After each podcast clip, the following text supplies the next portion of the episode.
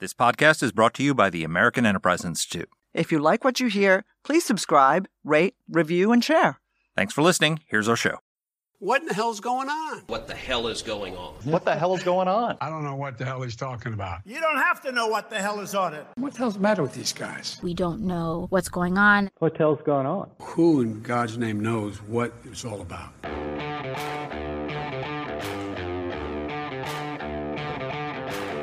Hi, I'm Danielle Pletka. And I'm Mark Thiessen. Welcome to our podcast. What the hell is going on? Mark, do you even know what the hell is going on? I have no idea what the hell is going on. You know why? Because I'm Joe Biden. I have no idea what the hell is going on. we are. I feel like I set you up for that one. You did, absolutely. And I, I batted it out of the park. Look, we have Andy McCarthy on the podcast, who is one of our favorite guests. And we originally brought him on to explain to us how bad the border bill was. And since then, all of a sudden, the topic changed because the border bill died, and we had a Supreme Court case on the 14th Amendment and whether Trump can be kicked off of the ballot by the state of Colorado and other states. And so uh, that was going to happen. And then all of a sudden, the Hur report came out uh, showing that Joe Biden uh, willfully uh, retained and and and shared classified information with people who are not authorized to receive it, but we're not going to. They're not going to prosecute him because a jury would find him, and I quote, a sympathetic, well-meaning elderly man with a poor memory. Uh, so we are going to talk about those things. We're going to talk about all three of them, but in descending order with the most recent outrage, which is that Joe Biden uh, doesn't know what the hell is going on.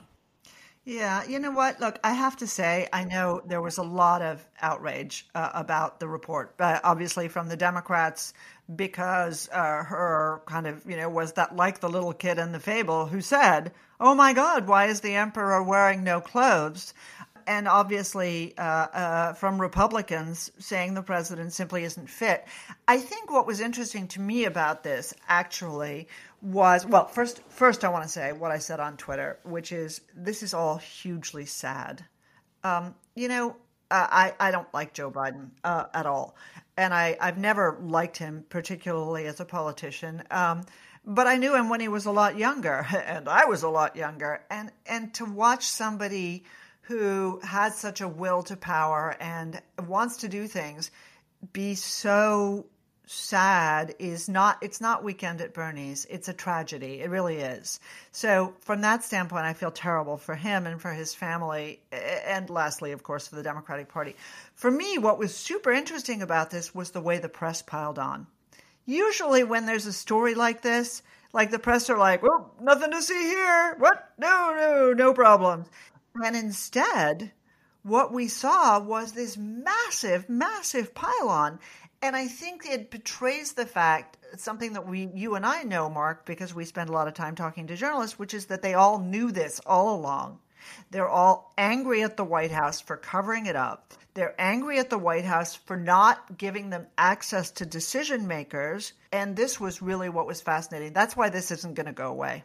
Yeah, so I don't share your sympathy for Joe Biden for one simple reason is that you and I both worked in the Senate for many years and have seen many senators come and go and we've all had the experience of seeing a elderly former senator who really isn't quite as uh, sharp as he used to be in his retirement and we say oh isn't that sad that he's he's declined so much.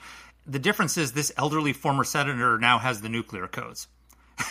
and and if he, if he wasn't sitting in the Oval Office presiding over the most disastrous presidential administration in my lifetime, I would have more sympathy for him. That, but he is sitting in the Oval Office. He does have the nuclear codes. He is, you know, this this five hour meeting he had with the special counsel happened the day after October seventh, when he's ma- when he's managing a huge crisis in the Middle East, and he can't remember like when he was vice president, and he can't remember when his son died, and he can't remember all sorts of questions that uh, you know in this five hour meeting that he had over two days with with the special counsel. And what's fascinating about this report and why I think it's so shocking to a lot of people is there, there was just a poll that came out a couple months ago 76% of Americans thought that Joe Biden was not was too old to serve another term. And that, that new poll just came out this morning. It's now 86% i mean this is now that's as close to you as you get to consensus in a country that you could possibly have. But all of us were making that judgment on the basis of his public utterances. You know, we see him forgetting the name of Hamas when he's trying to describe at a press conference how the state of hostage negotiations, or talking about his meeting with uh, a French president who died in 1996, or having discussed the Capitol riot with Helmut uh, Kohl, who had died four years earlier. And we look at this and say, what is? If he's this bad in public, what is he like behind closed doors? And this has lifted the veil of what he's behind, like behind closed doors because this is describing the president in a private five hour meeting with the special counsel, something we never get to see. And the conclusion, he says in an interview, I just want to quote what the, what the special counsel wrote. In his interview with our office, Biden, Mr. Biden's memory was worse he did not remember when he was vice president, forgetting on the first day of the interview when his term ended, and forgetting on the second day when his term began. He didn't remember with even, within even several years when his son Bo died. He, he forgot he was describing the debate over the surge in Afghanistan during the Obama years and was describing his differences with General Eikenberry, who had actually been his ally in pushing against a surge of forces in Afghanistan. So he couldn't even, while he's managing the crisis in the Middle East, he didn't know who was on his side and what was going on in the in the in the battle in the previous administration. It concludes, based on those interviews, that he has diminished faculties and faulty memories. This is the commander in chief who is managing a war in Europe, a war in the Middle East, potential, you know, American troops are being fired on in the Red Sea and Iraq and and Syria. Um, we're ta- we're trying to take on the Houthis, and we're dealing with Iran escalating its attacks on us. Uh, we could potentially have a war into, over Taiwan if China decided that this was the moment to act because they sense weakness. And we have a commander in chief who has diminished faculties, an elderly, genial, well meaning elderly man with a faulty memory. I'm sorry, the commander in chief can't be a well-meaning elderly man with a faulty memory. I mean, I truly this this calls into question whether he can even finish his first term, much less whether he should have a second term. Right. Well, you have a piece about that in the post, but I mean, let let's let's be honest. The mechanisms for him not finishing his first term are few and far between. We have an election in nine months. Um, the problem, uh, it, this would be a slam dunk for his opponent if his opponent wasn't Donald Trump, and even though it is Donald Trump. He is now surging ahead in the polls. Uh, people have more confidence in him. Uh, he's no spring chicken either. But I mean, we are we are faced with a with an embarrassment of of horrors, if I can change that phrase around a little bit. Um, and uh, and I gotta I gotta tell you, I don't think the Constitution is going to help us here. We have a good conversation with Andy about that, but we gotta what else? To, so we talk about that. We talk about the Twenty Fifth Amendment. Then we get on to the Fourteenth Amendment. Talk about the Supreme Court. And I, again, I so, I mean, look, I know you don't like my expression of, of sadness because you think it doesn't sort of fully appreciate the, the risk. And I understand what you're saying. I think you can share both sentiments.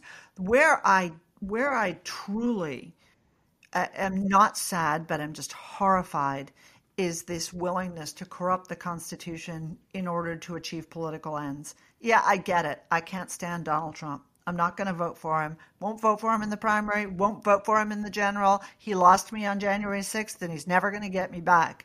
But the 14th Amendment is not the out. And the willingness of certain Republicans to provide a fig leaf for this unbelievably spurious argument is just gross.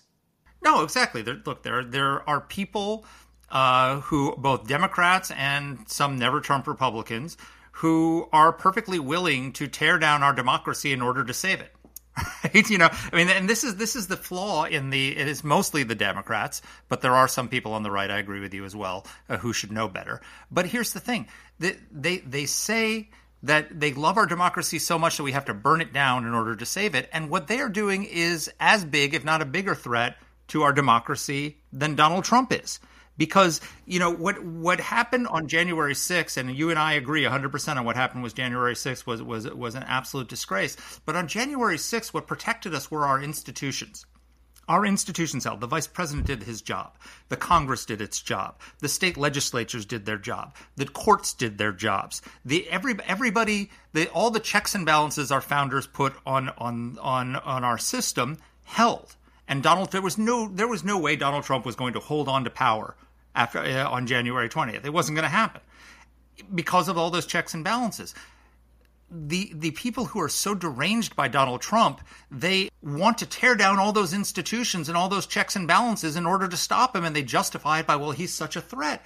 And you're doing as much damage as he is or threatens to do to our democracy you know, get using invoking the 14th Amendment to keep him off the ballot so that people can't and, and not only are they doing damage to our democracy and tearing down our institutions, but they are empowering Donald Trump. The reason Donald Trump is cruising to the nomination right now is because 91 indictments. 91 indictments. There were 12 for Charles Manson. And what that has done is caused Republicans to rally around Donald Trump and push off any chance that, that we would nominate somebody else. And they actually wanted that because they think he's easier to beat. But they weren't counting on the fact that Joe Biden is non compos mentis and that he and he's such a disaster that Americans might turn around and say, you know what, things were better under Trump. Maybe if I'm forced to make that choice that I don't want, it may not go the way the Democrats want it to go. Um, you know, and then on top of that, and we to get to bring to bring our conversation to the end because we, I want to get to Andy because we bring it back to the border. If you were a Democrat who watched in 2016 and saw that Donald Trump rode illegal immigration to the presidency, when you got to the White House and took back power, why would you turn around and unleash the worst border crisis in American history and think that that's not going to help propel Donald Trump back to the White House in 2024? because literally everything they are doing is paving the way because for Trump to return can. back to the. I'll tell you why. Why? Because there is a false belief in the White House, right? In this elite corner of the White House that doesn't live in the real world, that believes that if Biden is tough on the border, they will lose the left of the Democratic Party. It's the exact same insanity that's governing their thinking about the Middle East. These people cannot cross the street without making a mistake. It is unbelievable. They're wrong, right? The, um, the nation would applaud them. Chicago's mayor would applaud them. New York's mayor would applaud them. The Hispanic caucuses would applaud them. We need a freaking border. They, but they don't get that because they don't live in the real world and talk to real people. But we do. And we're talking to Andy McCarthy. he almost doesn't need an introduction. We've had him on so many times. He's uh, along with John Yoo. He's one of our favorite go-to legal minds. He's a senior fellow at National Review Institute. He's a contributing editor at NR, and he is the author of Ball of Collusion: The Plot to Rig an Election and Destroy a Presidency. Here's our interview. Andy, welcome back to the podcast. Great to be with you guys. As Danny was saying before we went on air, you're you're one of our recidivist guests. yes. And as I told you guys, that that is not in my old line of work being a recidivist. Well, actually, now it's not as big of a thing as it was back then. Actually, we put people in jail back then. Well, but we you know, we have criminal justice. It was a different reform. era. We have podcast justice reform here, so you are. yeah, right. Now it's what 20, 28 strikes and you're out. There you go. we invited you a week ago, and the subject has changed three times since then because you and I have been on Fox together to talk about three different topics. Yes. Um, and it started with the border bill, then it was the Fourteenth Amendment case, and then the Hur report came out. So why don't we why don't we start in reverse order of what's come out, and let's talk about this Hur report. So the the report came out about Biden's mishandling of classified information, and uh, in lay terms, Hur basically said he did willfully retain and share classified information, but I'm not going to prosecute him because a jury would find him as an old man with a weak memory who meant well. Is that basically right? That's in a nutshell. That's what the report says. Now, I think the report is deeply flawed legally. Uh, because if you're talking about willfulness when you're dealing with a statute where it's a 10 year felony, gross negligence, gross negligence, a 10 year felony. Um, yeah, that that's a problem. But I, I, just to to begin with, if it's all right with you guys, I, I, would just talk about the reception this has gotten because yes, I, I, I mean I think it's it's actually objectively speaking. Now I know that everybody has to like have their their political uh, hat on for dealing with this because of the election season we're in, but you know, this is a prosecutor who had a very strong case against him and recommended against charges, which in most places is deemed to be a coup. So the idea that you know they're attacking this guy as a Republican hack when a Republican hack would have invented a case rather than walked away from one that he had is ludicrous to me. But the other thing is the regulation says that the special counsel is supposed to provide the attorney general with a confidential report. And then it's up to the the attorney general to decide how much of the report gets publicized and whether anything gets redacted. So to the extent people are upset about the way that Hur articulated what he articulated in the report, their problem isn't with Hur. Their problem is with with Garland, who is the one who published the report with no redactions.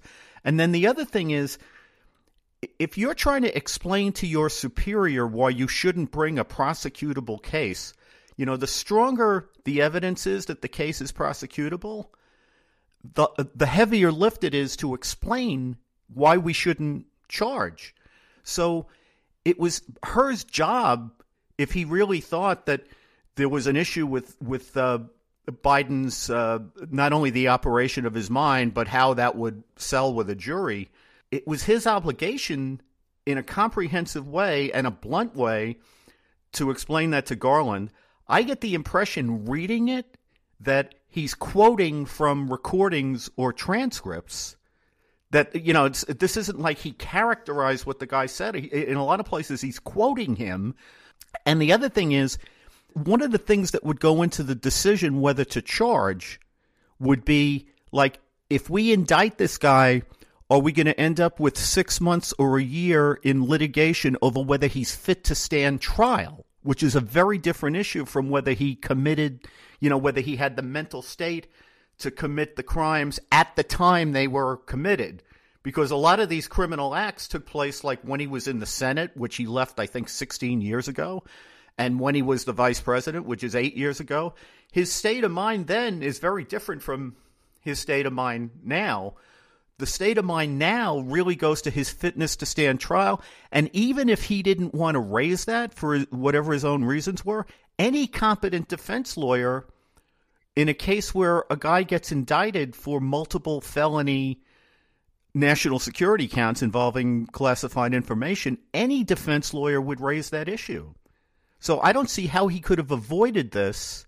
That is Hur. I don't know how he could have avoided what he put in the report.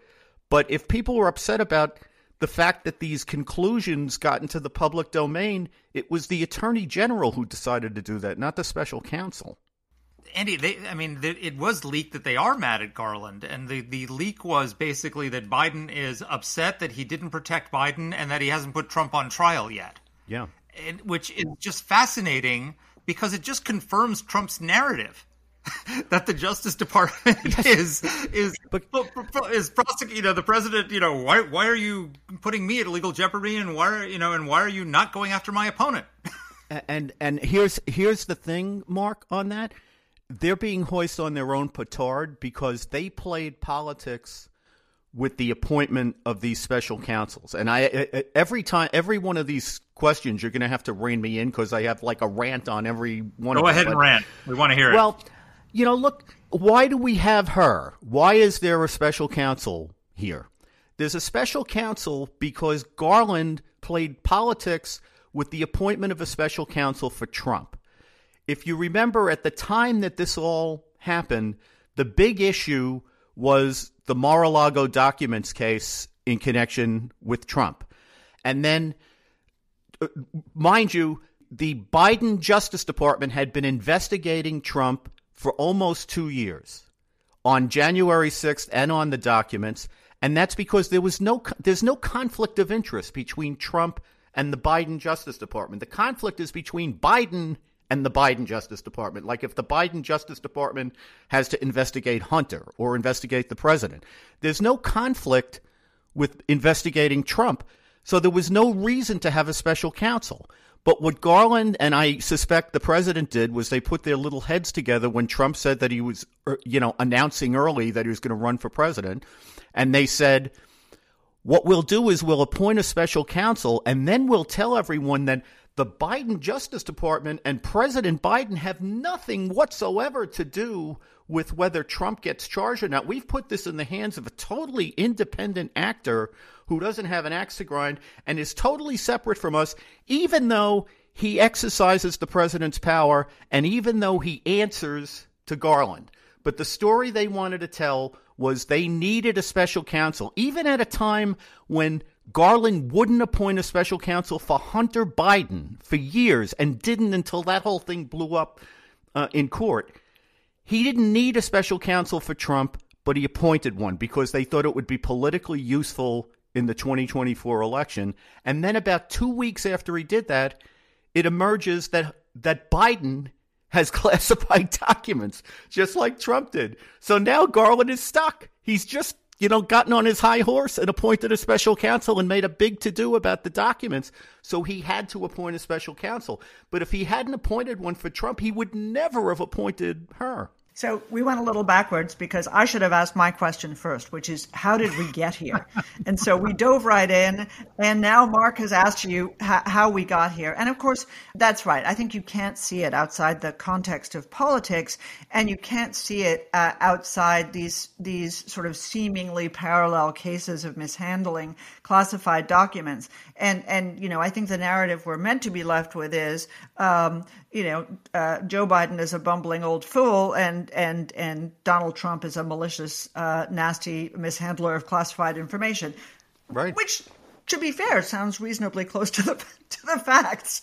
Uh, but but let me ask you, okay, they're mad at Merrick Garland, they're mad at the Justice Department because the trial of Trump has not gone ahead on this.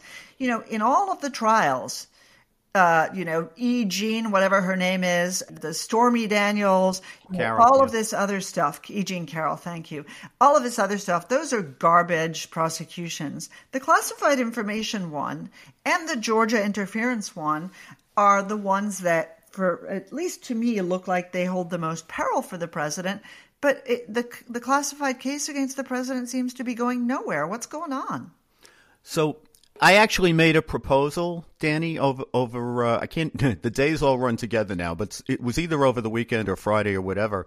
But I- think if Biden wanted to both push back on this idea that he's out to lunch uh, and do something that was fair and would hold him in good political stead and would actually be a smart thing to do if you want to get the Mar-a-Lago case to trial, what he would do is pardon Trump on the classified information counts and sweat it down to just an obstruction case. The reason the classified information case can't get to trial, and I've been in a couple of these litigations, even if you're putting the pedal to the metal and trying to get a classified documents case to trial, everything is controlled by the Classified Information Procedures Act, which requires you to litigate all admissibility questions regarding classified information prior to trial and also provides for uh, pretrial appeals. In fact, it it actually even apply uh, uh, provides for appeals during the trial. Uh, it's one of the craziest statutes because it's the only one I know of in the law where the attorney general can overrule a court. Where if a court decides this piece of classified information must be produced to the defense by the government because it's relevant, the attorney general can veto what the court says, but then the court can dismiss counts. So the court is like court's in charge of the litigation, attorney general's in charge of the national security information, right? So those cases take a long time to get to trial because even if the government says we can get a very finite set of what we think is relevant, they don't get to decide what's relevant. Once it's a case, the defense gets to play too, right? And they come in and say, as they and Trump's guys are doing this, just like every set of defense lawyers in these cases do. They've come in and say, "Oh, we need this raft of other classified documents because how else could the jury understand the documents that the government is trying to put in unless we have this context of these other doc?" So it metastasizes, and it gets to be very difficult to kind of rein in what's relevant to the case and have the judge make all the rulings prior to the trial about what can come in. And you can make that all disappear overnight if you just got rid of these 32 counts and went to trial on the obstruction counts, which there's eight obstruction counts. I think it's like somewhere between 40 and 60 years of exposure. So it's not, these are not, these are very serious felony counts. But the other thing is, and this goes back to Hur's report again, their rationale for charging Trump and not charging Biden is that Biden cooperated whereas Trump obstructed. And the thing is, in this country, we don't give awards to people for cooperating because that's what they're supposed to do. You know, we indict people who don't cooperate. So if I commit a murder and I'm reasonably cooperative with the police, they don't say to me, you know, you've been very cooperative. Let's forget that little murder thing, you know? They don't do what they do is it, cooperation becomes a sentencing issue, but you still get charged with the things that the investigators were investigating at the time that you were cooperative. So it doesn't make sense to charge Trump with 32 felony counts of the Espionage Act because he obstructed, and then not charge Biden with however many counts of the Espionage Act because he was cooperative. What you do is either charge both of them with the classified documents and charge Trump with obstruction, or charge neither of them with the classified documents and charge Trump with the obstruction. But you don't not charge the guy because he was cooperative with the police or the investigators. Well, by giving him a bye in the court of law, they've given Trump a bye in the court of public opinion. Because, I mean, Trump is going to look at this and say, look, they showed pictures of boxes at Mar-a-Lago splayed out. Well, I've got boxes. I mean, I, think, I, can't remember what the exact phrasing was, but like the classified documents were in a tattered box next to a tree and a lamp held together by baling wire and, and masking tape and you know duct tape and it, it was just absurd. It's the same, literally the same situation. And then you've got Trump who no, you know, the, the come big, on, Mark. It, come on, guys. Biden didn't move the documents. Yes, Biden didn't did. tell other people He not to cooperate. Bullshit, Didn't tell I'm other sorry. people not, not to cooperate. Not true. He, you he- are always he- defining Trump's deviancy down, Mark. and then, and then the other thing, hold on. Then, then Trump, you know, the, Trump supposedly had these these uh, these guys in his office that, oh, I've got these classified documents here. Well, guess what? Biden did the same thing. He's like, oh, he's with his, with his ghostwriter. I've got some classified documents here. Let me read them to you. You know, it's so from from the public perspective, Trump just looks at that and says, it's the same damn thing, except they're prosecuting him and not prosecuting me. Well, but but to Dan, but to Danny's point, well, it is the same thing in the sense of the the offense is the Espionage Act, right? But as as I said, and I shouldn't have been half joking about this because this is really true. Um, you know, number one, I'm saying Trump should get charged with obstruction and Biden shouldn't, which is a serious matter. And the other thing is, cooperation is relevant to sentencing. So even if you didn't, let's say you didn't prosecute, let's take obstruction off the table for a second. If you were the, the judge and both guys pled guilty to one count, say, to, in satisfaction of everything, one count of the Espionage Act, they're looking at 10 years exposure, you would give Biden a lesser sentence than you gave Trump because Trump engaged in a pattern of obstructive activity. Whereas, so far as what the special counsel is telling us, Biden was not only, you know, reasonably cooperative, he could have made them, you know, try to get search warrants and done all kinds of other stuff to, to hide the information, and he was cooperative. So, When he got caught, yeah, but I'm saying, but I'm saying they both plead guilty, Mark. I'm not. What I'm saying is you give you give the guy. This happens all the time in the criminal justice system. Like take these two political guys out of it. If you got two guys who commit the same crime, and one of them is helpful with the investigators, and the other one obstructs the investigators, the guy who obstructs gets a- a higher sentence than the other I'm not, guy. I'm not disagreeing with you, Andy. I'm disagreeing. I'm, I'm pushing back on Danny and her her defense of Joe, her shameful defense of Joe Biden. Joe Donald Trump was president of the United States when he took. shameless defense of No, hold Donald on. Let me make my point, and then you can you can rant and explain to America, show everybody why you're wrong about stuff. But look, Trump took those documents when he was commander in chief and had declassification authority. Joe Biden took those documents out when he was a United States senator. And he took them out of a damn skiff that he wasn't even supposed to have them in his office and took them home and put them in the Penn Biden Center. And when he was vice president, when he had no authority on classification or declassification at all.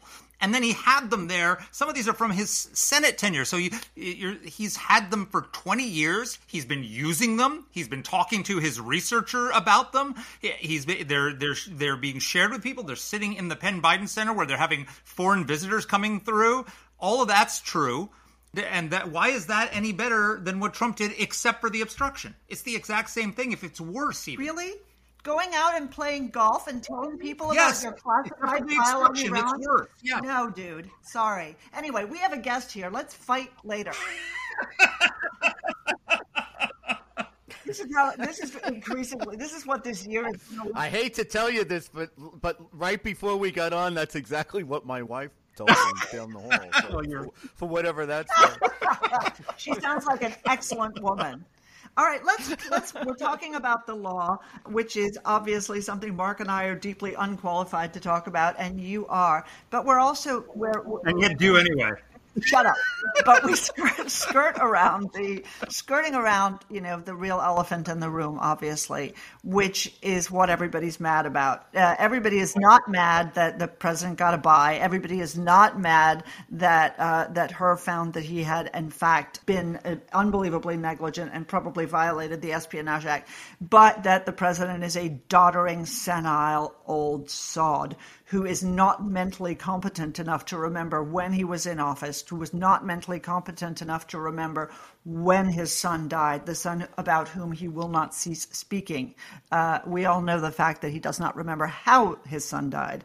And so these things have been hugely, hugely damaging, and everybody's mad at Hur. All the D's are mad at Hur. Should Hur not have included this in his report? I don't think he had any choice but to include them. And again, my sense reading the report, Danny, is that he's trying to be painstakingly clear by quoting him when he, you know, the worst stuff in the report reads to me like it's, it's either coming off a, a tape recording or a transcript because he wanted to be faithfully close to whatever it was that Biden said in answer to these questions. And the other point I'd make about that is, as I said before, it was up to the attorney general what to release here. Garland read the same report we did. If Garland had problems with the way that Hur had articulated this, he could easily have said, as I would have said if I was his supervisor and I was worried about it, I'd say, you know, let me see the tapes. You know, let me see the recordings. Let me review them before I decide what goes out. So, you know, I, I, I really, I don't think it's Hur's problem. The, the Democrats have their own problem because they made this bed with a guy they. I mean, we've all seen the last three years. They knew this guy was faltering, and now they're kind of they're upset. It seems to me because this is like a a king truly has no clothes moment, but that's not Hur's fault. Right. No, no. I mean, you're totally right. I, we can only speculate. But I have to say, you seem to be intimating that if you were the attorney general, you might have made a different decision about the confidentiality or about the uh, release. Why did Garland do this? Uh, to be fair to Garland, we've had this raft of special prosecutor type investigations going back to Nixon. I mean, this goes back to the 70s. And even though the reg is written to very explicitly to say that the report is supposed to be confidential and then it's up to the attorney general to decide what to disclose. The convention for a half a century now is that we get to see these reports. And I think from, from because of that, they're kind of written to be read. I mean, you'd be foolish as the prosecutor writing them to think that this was not going to see the light of day.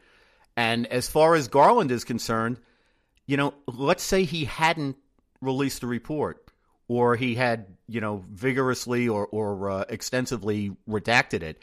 You remember what happened with Bill Barr when he, he released a report that had about 97% of it was completely – public, and it all made Trump look terrible. And he withheld the grand jury material w- because there was a legal issue about whether he could include that or not. And they went crazy. They threatened to hold him in contempt of Congress. They, you know, went to. Go- they may even have held him in contempt. I, I, I can't quite remember, but um, I think Garland had to know that if he had withheld parts of the report Jim Jordan would have been on his doorstep with a subpoena, like by the close a business, and eventually they would have pried it away from them, and then it would look even worse. You know, the the bad stuff always looks worse if you redact it, and then there's a big controversy over why you redacted it, and then it comes out and it turns out to be explosive. It's even politically worse. So I guess I've been comparing this a little bit to sanctuary cities. Like, you know, all these Democrats say that, you know, we want to have sanctuary cities until now they actually have to provide sanctuary. And they were like, we didn't mean that, you know. Here, Garland and Biden run around telling everyone how transparent they are. Well, this is transparency. You give bad information and you have to make it public. Um, and I think, you know, he didn't have to make it public under the reg, but if he hadn't made it public, he would have been dealing with a very different and probably more intense political problem. They don't like the fact that he released this information, but this is the only information that has prevented them him from finding that there was a reason to bring charges. So you can't have it both ways. Either, you know, and there and what he was basically saying is that after Biden left office, this is the argument his lawyers would have made to the jury that he is not mentally competent, right? And it's also a wrong argument. I mean, first of all, if you're evaluating how the witness's condition is going to influence the jury, that means as a prosecutor, you've already checked the boxes that he committed all the acts that are necessary to violate the law, right? If you're evaluating, when you have a case that has a legal problem, you never get to how is the jury going to be affected by it because there's not enough evidence to bring the charge in the first place, right? If you're talking about the jury, that's already bad for the defendant. But the other thing is, the analysis doesn't make any sense uh, in terms of the, of his guilt or lack of guilt as to the charges. The issue of his current mental state is relevant to whether he's fit to stand trial, which is a big issue, and you you you might end up in a big litigation here. But in terms of his guilt or lack of guilt with respect to the particular acts that violate the Espionage Act, what's relevant is his state of mind at the time he committed the acts, not his state of mind now. So to the extent that you know, Hur gave him a pass because currently he's like non compos mentis or something close to it, and therefore, you know, they, they worried how that would affect the jury. You can do it that way. You can, you know, you can say this is my reason, but it's not a reason that makes sense in terms of the criminal acts we're talking about. This is they're saying that this is not an accurate description of his mental state and his mental condition. Weren't Bill Clinton's interviews with the independent prosecutor released? I mean, isn't there precedent for releasing the actual transcript or the actual tape recordings of his interviews with Hur and let the American people see, not just from a prosecutorial standpoint, but from the perspective of do we have a president who is non compos mentis when all these crises are happening around the world? Yeah, I thought I thought that in the weekend interviews, Bauer his answers to those questions. I think Bauer was the was the Biden lawyer who was out there making the rounds over the weekend, but you can tell that they don't have a good answer to the question you just put, Mark, because when they asked him, well, it, you know can't we just get the we'll get the transcripts and the recordings? And if what you're saying is right about Biden and that this is all hyperbole by the prosecutor everybody could will review the conversation that they had and and we'll see. And then Bauer said well uh, uh, you know there's a process um, and there's a lot of classified information you know. They have to like go through this very carefully and make sure that we redact all the so the thing is if you're the defense lawyer and you think that the recordings help you and the position that you're trying to make publicly, then you don't care nothing about classified information or anything else. You want the tapes out, right? You want to, you want the, that publicized. So the fact that he's not tripping over himself to get that information into the public domain indicates to me that uh, that what a common sense reading of the report indicates, which is that Hur was being very careful to quote Biden rather than characterize him because what the report represents is the accurate version of Biden. Let's talk for a second about the, the Constitution. I want to segue away from the gaga and talk about everybody else being gaga for a second. So, one of the things this has raised is the ugly question that we learned a lot about during the Trump administration, which is the 25th Amendment, right? I think people forget that that requires uh, action on the part of the president's own cabinet. But let's use that and talk a little bit about that, and then let's segue to the conversation about the other constitutional uh, little trick that's going on now, which is the efforts to use the 14th Amendment. That got a hearing in the Supreme Court last week, and it didn't, neither of them look like they have great prospects for being used this year. But talk a little bit about that. Well, the, you know, the 25th Amendment, I always think like the most important, it's fun to be a lawyer and weigh in on all this stuff, but the most important conclusions that have to be drawn on the basis of the Constitution are, tend to be political judgments rather than legal ones.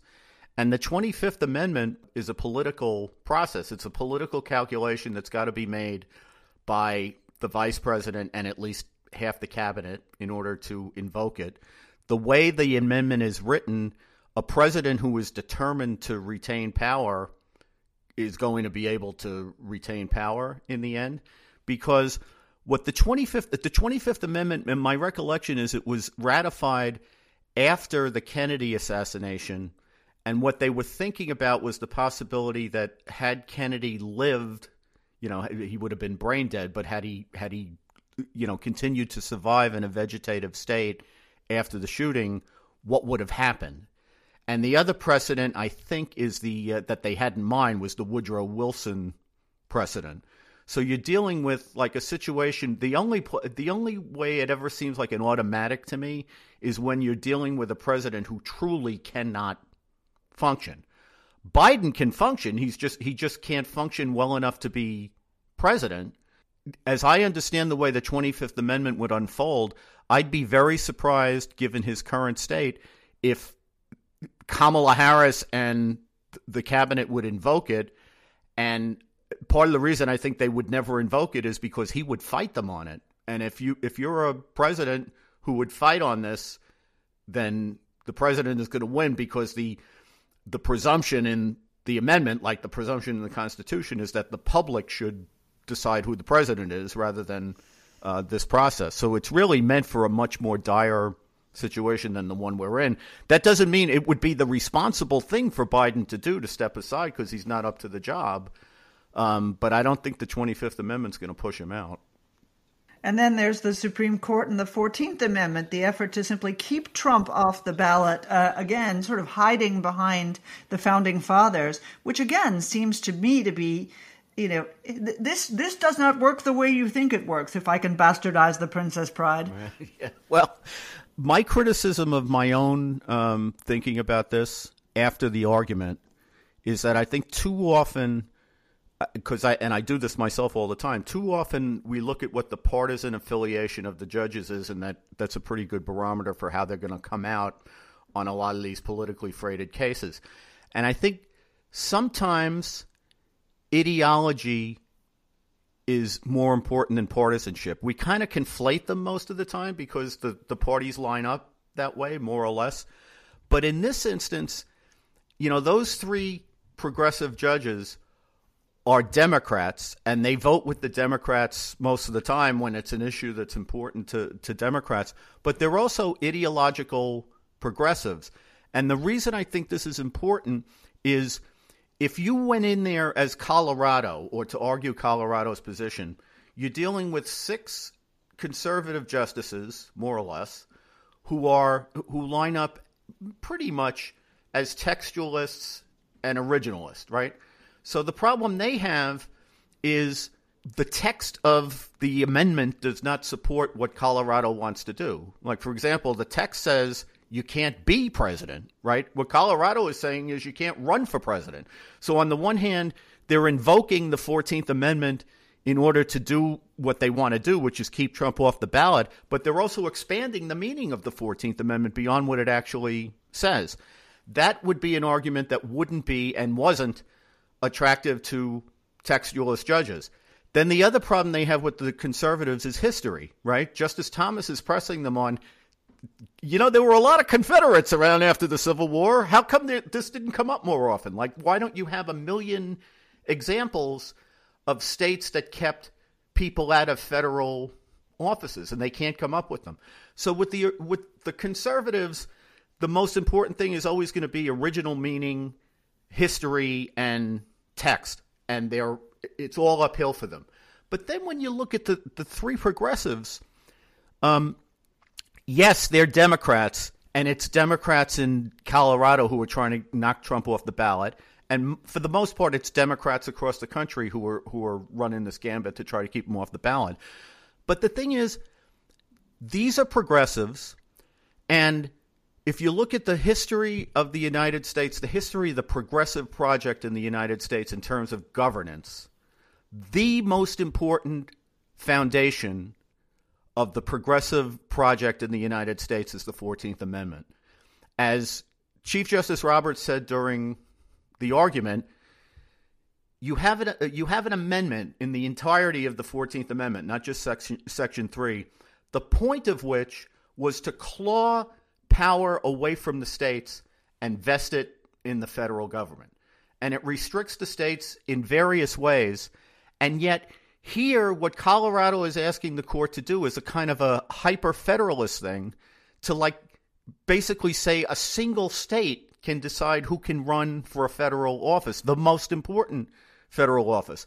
So I would think that in almost every case, I'm sure, for example, if you looked at Justice Kagan's career or Justice Sotomayor's. We haven't seen that much from Justice Jackson, but I bet you every 14th Amendment case that they've had, they've been trying to expand the power of the federal government and here they were asked to do the opposite which is why i think it was up it turned out to be uphill on both sides walk folks through a little bit of the 14th amendment and how it claws back uh, state power and, and empowers the federal government so people understand the broader context yeah, well, I think the the most important parts, obviously, are the, the equal protection clause uh, and the and the due process provisions. Um, they have been used basically to empower the federal government at the expense of the states, including uh, to incorporate the Constitution. When the Constitution was originally ratified, it only um, limited the federal government vis a vis the states, uh, the court, particularly the Supreme Court, has used the 14th Amendment to incorporate virtually every fundamental right in the Constitution against the states, as if it was originally intended to, to limit them.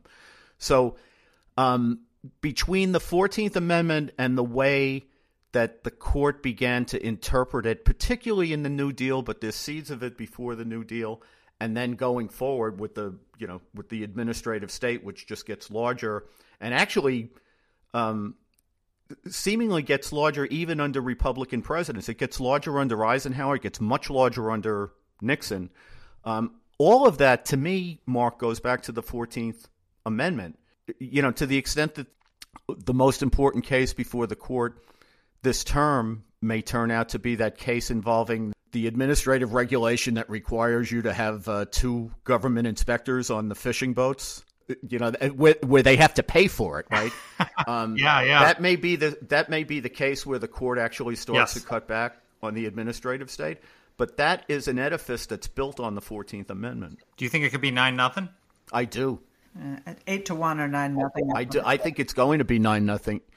In fact um, Justice Sotomayor, everybody who, uh, the commentary I heard afterwards was they thought Sotomayor was more kindly toward the Colorado end of the argument than, you know, Jackson gave them a very hard time. Kagan gave them a very hard time. But I, you know, Sotomayor started one of her questions saying something along the lines of, well, if we rule against you, we could rule that the state can't knock the president out, right? But we could still we could leave it open that other federal offices are possible, and and um, and obviously state offices. So even she was thinking of a consensus position where a state can't knock the president off the ballot.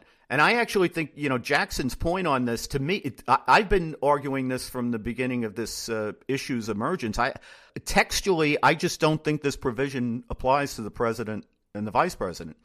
You know, they have a list of uh, federal offices that there's a disqualification under Section 3 of the 14th Amendment.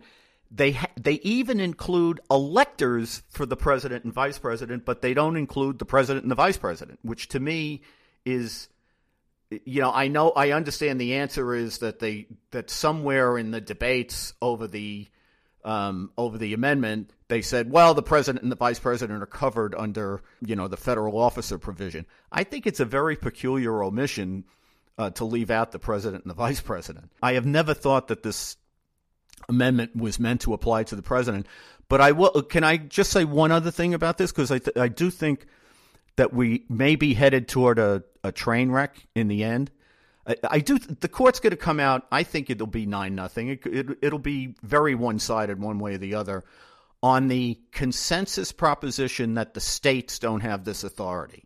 But they're not going to say that with respect to the federal government. So here's the problem. As the Supreme Court, if you don't straighten out what does insurrection mean and what do you have to do to commit insurrection, what's going to happen is if Trump wins the election, Democrats in Congress at the next January 6th, at the next joint session of Congress where they have to ratify the result of the election, Democrats in Congress will invoke Section 3 of the 14th Amendment to object to Trump taking office. And we'll have this whole to do all over again. So, what I'm worried about is Roberts, and I think a lot of the court very much wants to speak with one voice here and, and be as close to 9 nothing as they can be. And the consensus here is, is going to be the states can't do this. But that doesn't solve the problem because if you don't, if there's still doubt as to whether Trump actually did what's legally necessary to commit insurrection, even though he's never been charged with it, then this is going to come around again if he wins the election and you have, you know, the next joint session of Congress to ratify the electoral votes. That is absolutely fascinating. And and I think this is the problem. You know, we all laughed when when Bill Clinton said that depends what the meaning of is is and uh, and thought that that was you know unbelievably dishonest sophistry.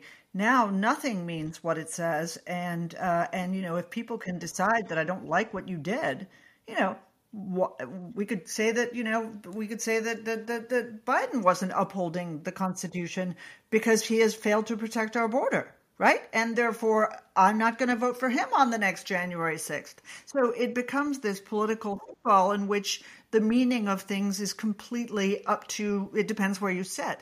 Which brings us to our final exit question that we actually invited you on for. So, right, Joe Biden, Mr. Borders. Now, last last time you checked in with this bat channel, everybody said, Mark Thiessen, that in order to sweeten the pot to have aid for Ukraine, we needed to have the border dealt with because that was something that people were worried that we weren't paying attention to, worried more about Ukraine's borders than we were about their own. Poor Senator Lankford, all his hard work, and then Mark Thiessen, who originated that great idea that we need to put the border in there, said, This sucks. Okay, Andy, did it suck? It really did, actually. Um, and look, I, I, once again, I'm right. I don't have. Well, I the thing that really annoyed me about this is Trump decided to jump in, and then it looked like all objection to this was was carrying water for Trump, which was I was glad I was on record of, as being against. Get used to it, yeah, Andy. I know it's it's the way of the world, but but look, I think the border does have to be dealt with, and Maybe you we do can use the Twenty Fifth Amendment on Mark. do we have a do we have a do we have a quorum? I don't know. Do we... Remove me from this podcast. I think we do. Well, I, I I think the border does have to be dealt with, and legislatively there is a lot that can be done to fix it. But just because it's legislation doesn't mean it's good legislation. And here, what I think they were doing was everything that's good in the bill is something that Biden can do already on the basis of the law. And he keeps saying that he can't fix this, that he needs an act of Congress. There's a provision in the immigration law, Section 1182. Whenever the president finds that the entry of any aliens or any class of aliens into the United States would be detrimental to the interests of the United States, he may, by proclamation and for such period of time as he shall deem necessary, suspend the entry of all aliens or any class of aliens as immigrants or non immigrants. He can close the border now. And the Supreme Court looked at this two years ago, or during the, the Trump years, so I guess it's probably three, four years ago. But the Supreme Court says Section 1182, basically uh, 1182F, oozes authority for the president. Under it, there's no doubt in their mind, for example, that the president could set up a blockade to prevent aliens from coming into the country and could just seal off the border. The president has that authority. So, to my mind, if you're going to improve things here, don't tell me that in order to get Biden to close the border, I have to buy on to a lot of really bad stuff.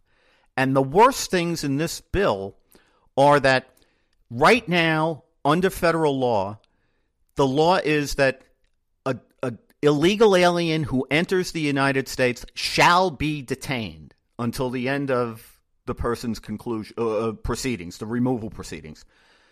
What this bill did was change that presumption in the law and basically codify releasing people into the United States. Now, they say that, you know, but what we do here is we make it a really short period of time.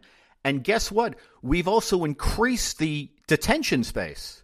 So we're really serious now. They increased the detention space from 34,000 spots to 50,000 spots.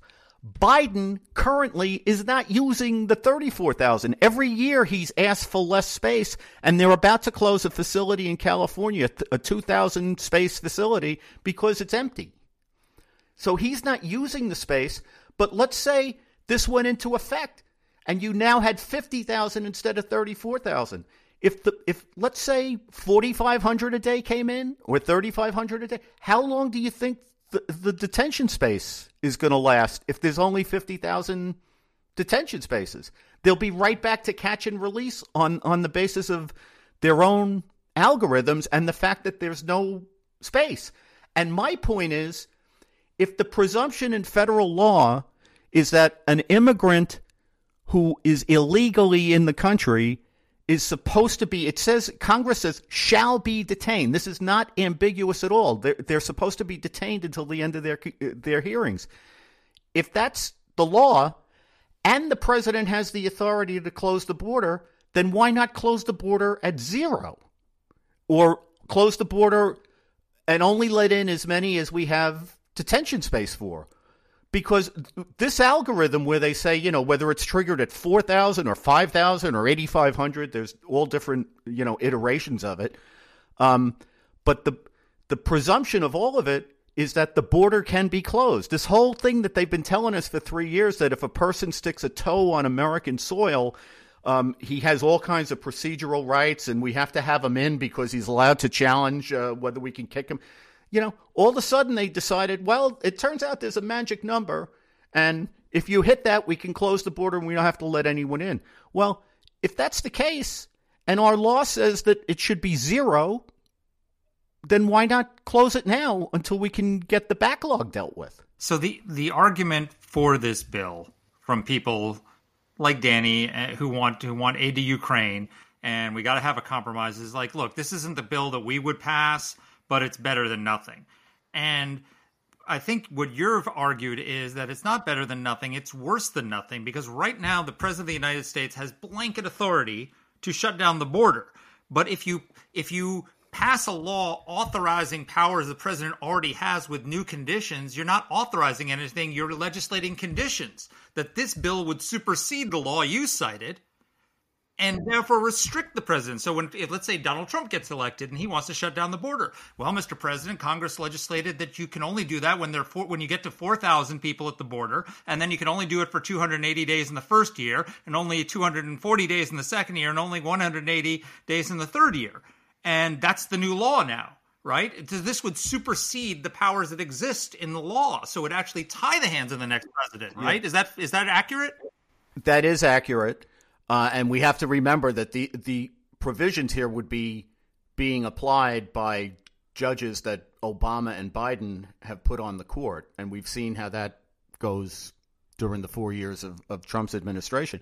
But the other thing is, it would codify the levels of immigration or the levels of illegal immigration that we're seeing now. I, before we came on, um, I, I, just look back at some of the st- uh, these statistics, between 2007 and 2019, which is not a good period of time for this problem, apprehensions averaged 1,354 per day.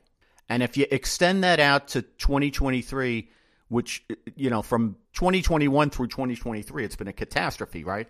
Um, it, it gets closer to 2,000 a day. So if you're going to have a magic number where you close the border, why are we talking about 5,000? Why not at least, you know, I, I would make it zero, but why not go back to 1,354, which is what it was, you know, for, for uh, over 12 years, I guess. Even 2000, I, you know, I, we've talked about this a number of times, but like Jeh Johnson, when he was Obama's uh, Homeland Security Secretary, said that he used to look at the, the data every day. And if it was a thousand, he knew he had a catastrophe on his hands because our social services networks, our law enforcement, our uh, education, our healthcare systems, they can't assimilate that. They can't handle that amount. And now we're talking about as a as a rule nearly 5 times what Johnson said was a catastrophe. And some days because of the precisely because of the policies of this administration, it's considerably above 5,000. So why would you if you're going to codify an amount, why would you codify the disaster that we have now rather than something that was um, not good, but at least was a much lower roar than what we're dealing with. So, if I could summarize our conversation, Andy, the the border is a disaster. Democrats are trying to weaponize the Constitution to keep Trump off the ballot, and the President of the United States is non compos mentis. Is that a fair summary of our conversation for the past 50 minutes or so? I want to ask Dany a question, though, because I'm sympathetic to the funding idea. I don't understand, though, why can't we just have them? I mean, I, I understand they're now taking votes, shouldn't the solution all along have been like a standalone vote on Ukraine, an accountable vote on, on Israel, and a, you know, an accountable vote on Taiwan? I refer you back to a fine piece written by Marc Thiessen in the Washington Post, which made the argument that I think was credible at the time. The problem for all of us is that, you know, is that A, Congress can't agree, but B, there are shifting arguments about Ukraine, right? So first it's, you know, oh, it's all it's all their fault, and then it's well, you know, we're not going to move unless you do something on the border. Biden wants Ukraine, so we're we've got to get the border. But they can't keep their arguments straight. I think where this ends, if I had to guess right at this minute that we're recording this, I think where this ends is in three separate bills on the House floor but that's not going to be a simple thing for a variety of complex reasons that are not interesting to our podcast listeners and may well not be true by the time we release this. But I mean, I think I think that this was sort of, you know, meant to be a little bit of this and a little bit of that, and that's why they did it. And of course, the whole conceit fell apart because Congress can't do anything. Congress can't do anything. That is the bottom line. The whole conceit was that they were going to use Ukraine aid to force Biden to accept a tough border bill. And instead, what they did was they came up with a crap border bill that actually cost votes on Ukraine because pro Ukraine Republicans won't even vote for it. Okay, Marc. So that's that's what happened. There you go. My column, my column was fine. because remember, this is not what the hell is going on, but what the hell does Marc think today? Thank you very much, Andy. As usual, we got you here under false pretenses, spent most of the time arguing with each other, and loved having you nonetheless. it's been a complete pleasure. So thank you so much for having me. a roller coaster ride. We love having you on. Thank you so much for joining us.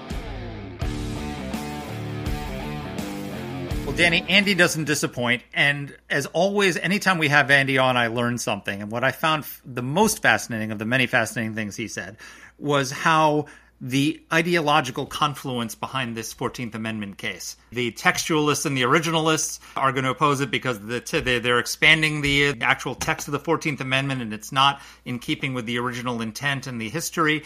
And the left will oppose it because the 14th Amendment is the foundation upon which they have seized federal power from the states, and so therefore they need to protect the 14th Amendment. I, I just think that's a fascinating insight. Um, and I, I honestly, I hope that he's right that there's a nine nothing decision because we could use some unanimity in this country, and it would be a huge pushback, and maybe a wake up call to the left to stop abusing the Good. justice system and the Constitution in order to achieve your political ends, because that's exactly what they're doing here. So, A, I don't think that's going to be the case, although I do think we're going to get a heavily weighted decision 9 nothing, 8 1, something like that from the court. But what I found most fascinating in exactly the same part of our conversation was Andy's note that, uh, that in avoiding defining what it means to have been involved in an insurrection, opens us up to this argument coming again and again and again.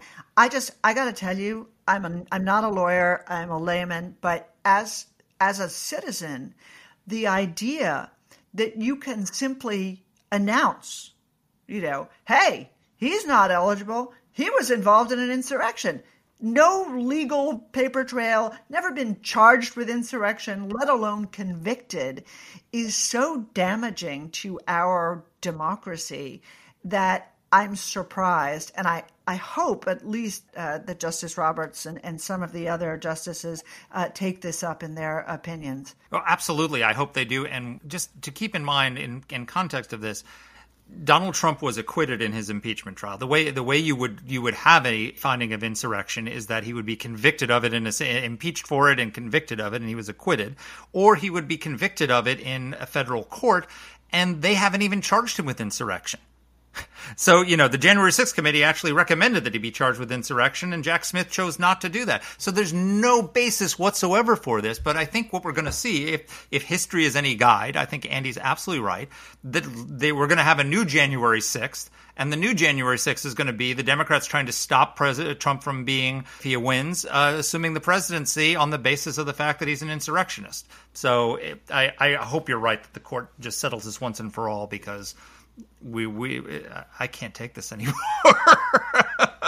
no, that's exactly right, and uh, I'm sure you all feel the same way. Hey, thanks for being here with us. Thanks for putting up with Marc and I arguing with each other over our guest. We always have a There lively a- discussion when Andy's on, don't we? He provokes uh, Yeah. the most interesting conversations and arguments between us. Well, that's for sure. Not that it takes much.